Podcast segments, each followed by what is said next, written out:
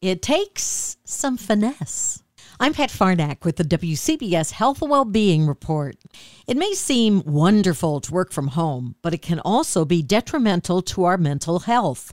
Dr. Susan Noonan wrote Reconnecting After Isolation Coping with Anxiety, Depression, Grief, PTSD, and more. She has a few tips. Make sure that you try to separate your work and home life as best as you can.